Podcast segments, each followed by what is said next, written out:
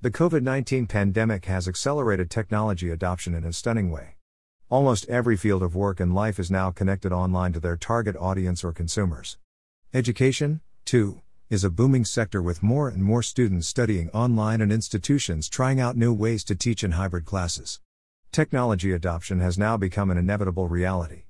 Moving in this direction, Stanford University has launched a class that will be conducted entirely in virtual reality, V R. It is the first V R class in the university's history. Communication professor Jeremy Bailenson took a gamble when he formatted the class.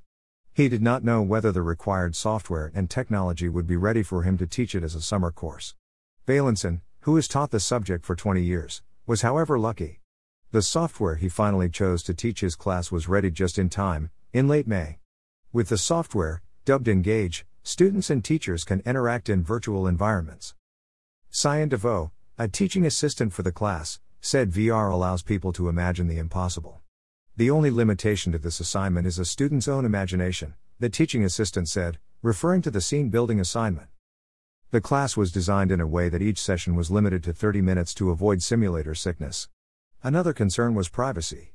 Bailenson asked Facebook to allow students to use fake accounts in a bid to protect their privacy, and in return, he offered to use the headset from Oculus, a subsidiary of Facebook's parent company Meta.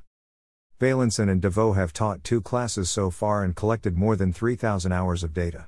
They now hope that the data collected from the course will spur discoveries in behavioral adaptation to V R and its educational adoption.